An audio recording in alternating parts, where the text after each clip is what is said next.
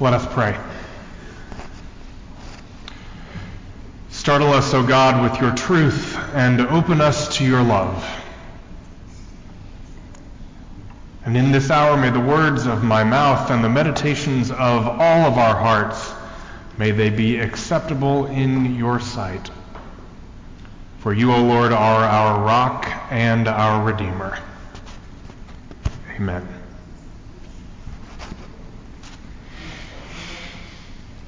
Several years ago, I read this opening paragraph in an article that appeared in National Geographic. As the new century began, an epidemic of, of terrorism spread panic around the globe. In world capitals, leaders fortified their security and curtailed public appearances. Ordinary citizens felt unsafe walking the streets of major cities, while the terrorists themselves were like phantoms, everywhere and nowhere at the same time, seemingly able to strike at will.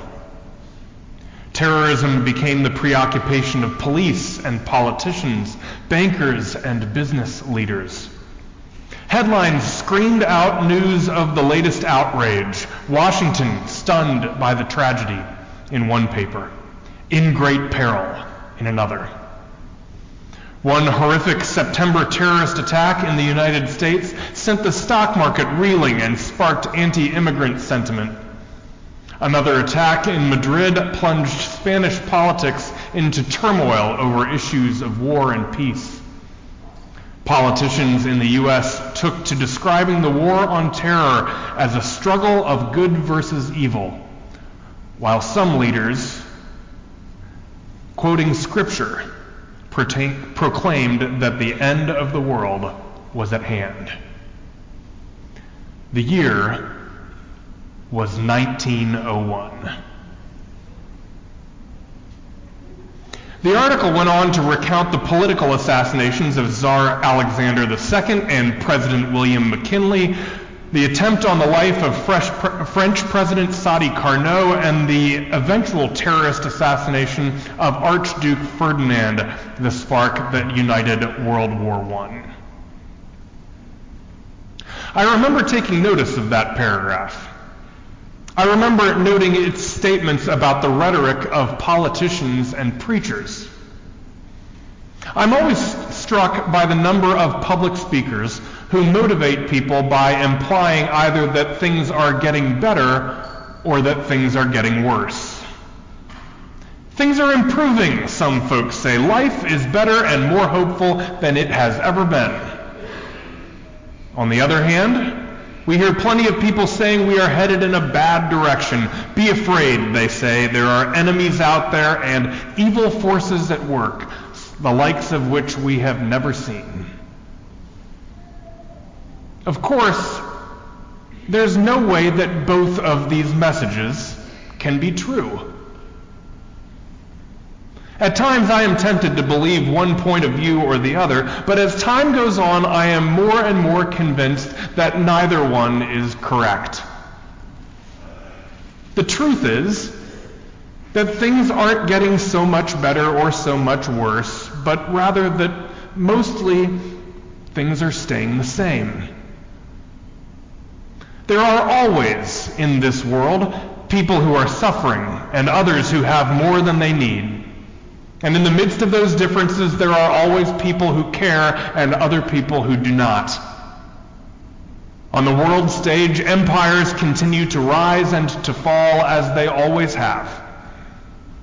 Much more locally, in this very room, at this very hour, there are no doubt some of you for whom life feels pretty good.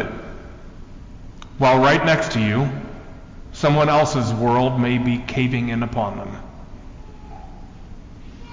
There is a tremendous variety of human experience, and our fortunes can change on a dime. But in the long view, much of the human situation is staying the same. The same challenges remain. And in the midst of it all, the challenge of faith is not to be on the right team because we are all about to be swept up into heaven or down into hell. No. The challenge of faith is to stand firm and to try to follow God's call as best we can during the time each of us is given. Along these lines, four weeks ago I told you that the book of Hebrews begins with this line. Long ago, God spoke to our ancestors by the prophets, but these last days he has spoken to us by a son.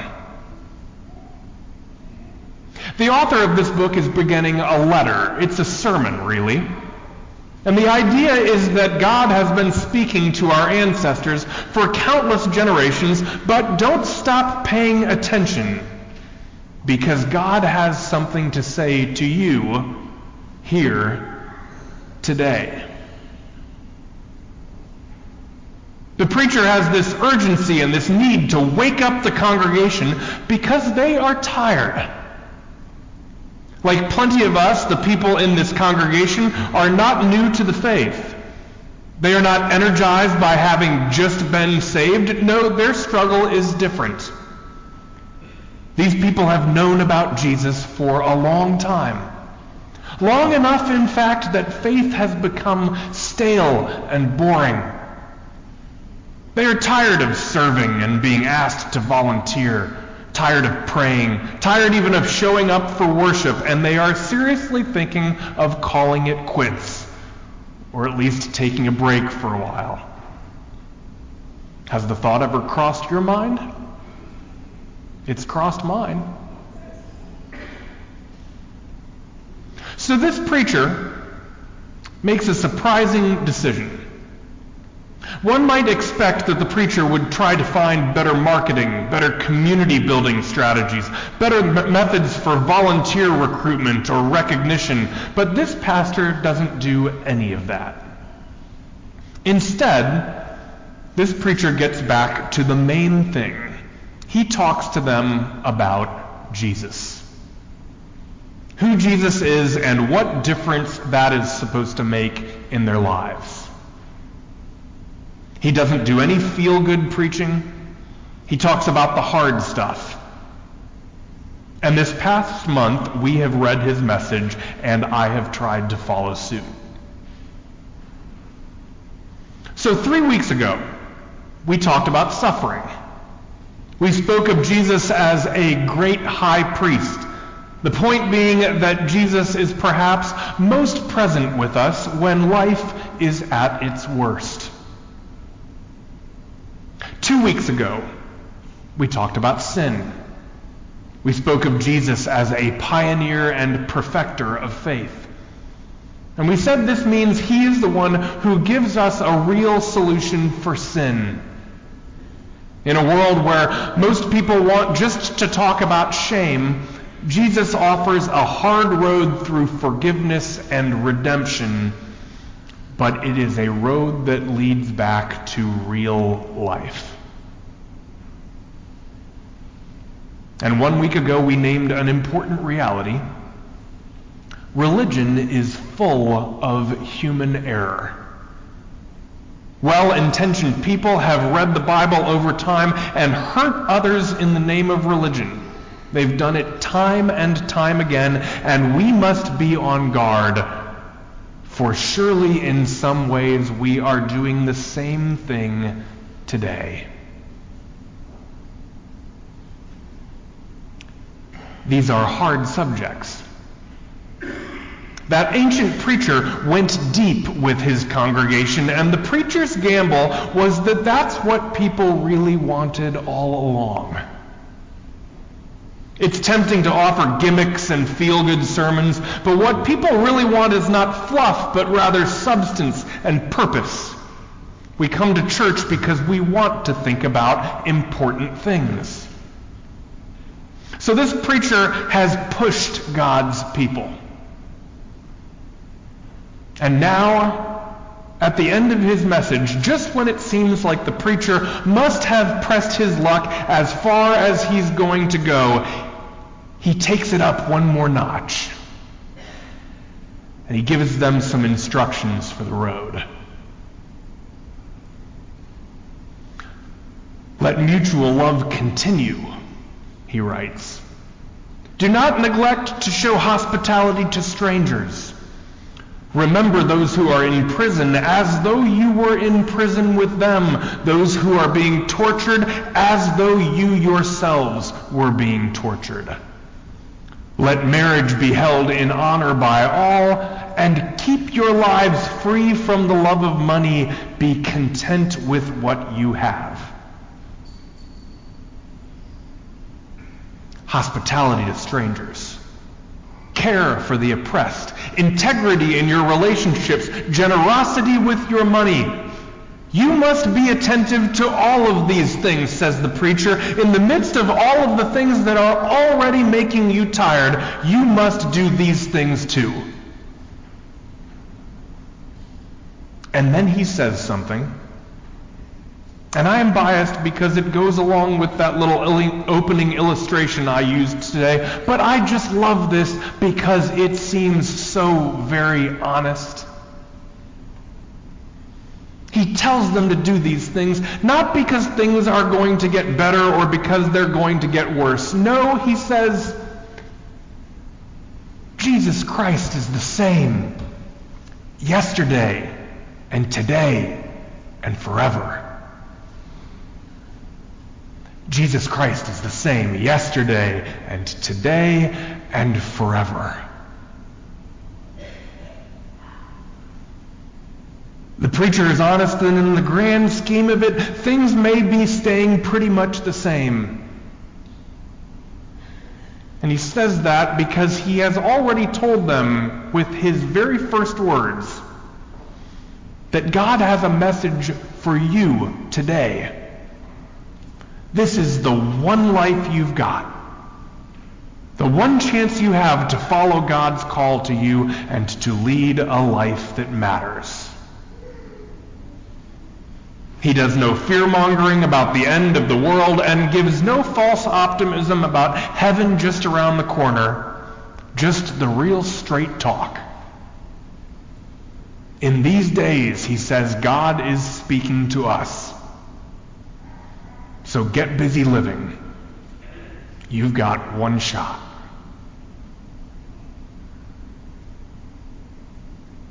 So I'm going to try, in the few moments I have left in this five week series, to stop talking about what that other preacher says and to make a suggestion to you. And in this suggestion, I too am going to take it up a notch in the name of Jesus. On the first week of this sermon series, I told you a story about the Interfaith Hospitality Network, IHN. The program through which we host homeless families. We host parents and their children who have no place to go. We house them here in our church building for a week at a time. Four weeks ago, I called IHN exactly the kind of program that wears out congregations because it requires so many of us to step up again and again, and the need just keeps on coming. And then in that sermon, I read an amazing story written by one of you, one of our volunteers. If you were not here that week, you must go back and read it. And I assured you that it matters very much for us to keep up with this part of our congregational grind. It means something to every parent and child who does not have to spend another night on the street. I meant everything that I said. And I want to commend you today for we start an IHN rotation this evening, and while there are a few volunteer needs left, Many of the volunteer jobs are taken, and I know our faithful volunteers will pull it off once again. What I wish to ask you this morning is Are we satisfied with that? Or is it time for this congregation to be asking why the homeless have to keep sleeping here and what we might do to change that? In a congregation with the gifts of a place like Knox, should we not be asking bigger questions about the stagnation of wages, our city's severe lack of affordable housing, the root causes that make people and keep people homeless? Should we not be asking what we as a congregation are called to do about such things? Let me be clear that I believe hosting IHN is and will continue to be necessary. It will continue to be necessary because many things out there are staying the same. This will continue to be important and faithful work for us. So to you faithful people who keep showing up again and again, and those of you who are doing it for the first time, thank you. And I wish to say to all of us, this group of faithful people we have here at Knox, we have this one shot at life together. We have this one shot at life together. What are we called to do about the state of the world we see around us? Are we thinking big enough?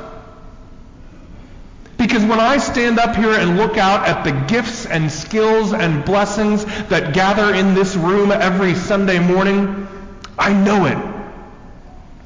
We can't wait for someone else because there is no other group of people in our city who is any more equipped to make a difference than the people who are here at Knox Presbyterian Church.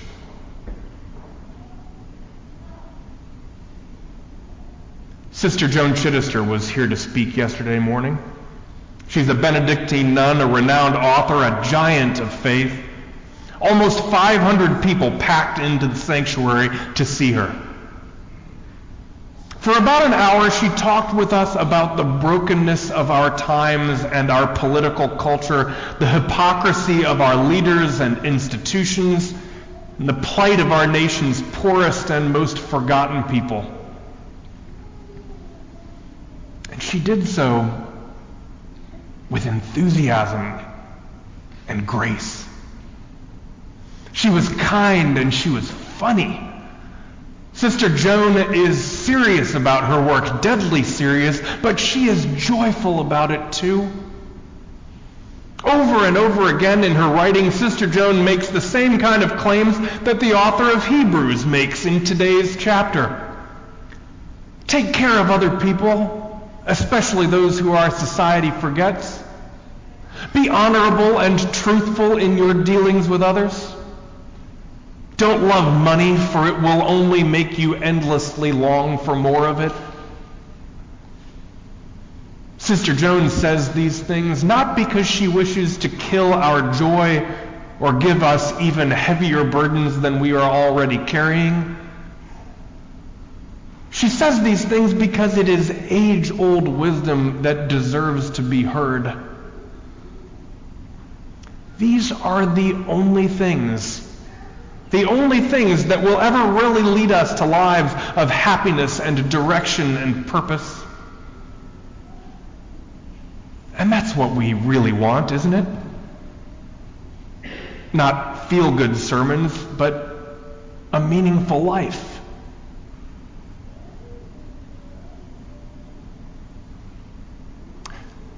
I wish Sister Joan were here to speak to you every Sunday. Instead, you've got me.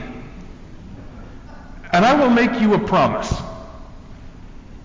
I will do my best never to motivate you by naively suggesting that everything is good out there when it is not. Nor will I try to motivate you by fear that things are falling apart. The story of the book of Hebrews is good news and it is challenging news. Jesus Christ is the same yesterday and today and forever.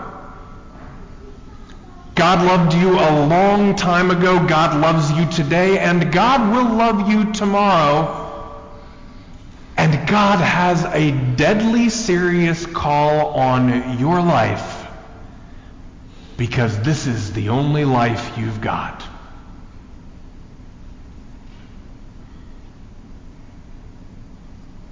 Faithful people have gone before us in this place, living lives of meaning and purpose, taking risks for the glory of God. And when the challenges seemed great, accepting the call to think a little bit bigger. So, as the preacher says in Hebrews, therefore, since we are surrounded by so great a cloud of witnesses, let us also lay aside every weight and the sin that clings so closely, and let us run with perseverance the race that is set before us. Looking to Jesus, the pioneer and perfecter of our faith.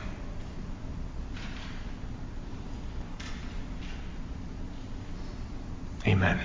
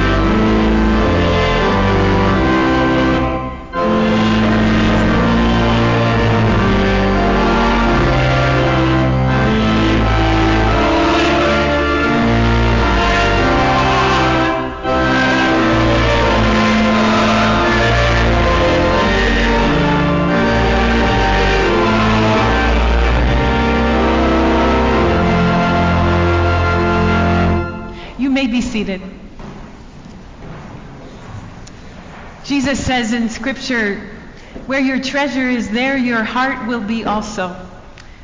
Every good gift we have comes from God, and during our offering time, we're invited to return some of those gifts to God. And every time we do that, our heart has a pretty good chance of following after God's heart. We are called to share God's love with the world, and our, through our offering is one way to do that. Let us receive that now.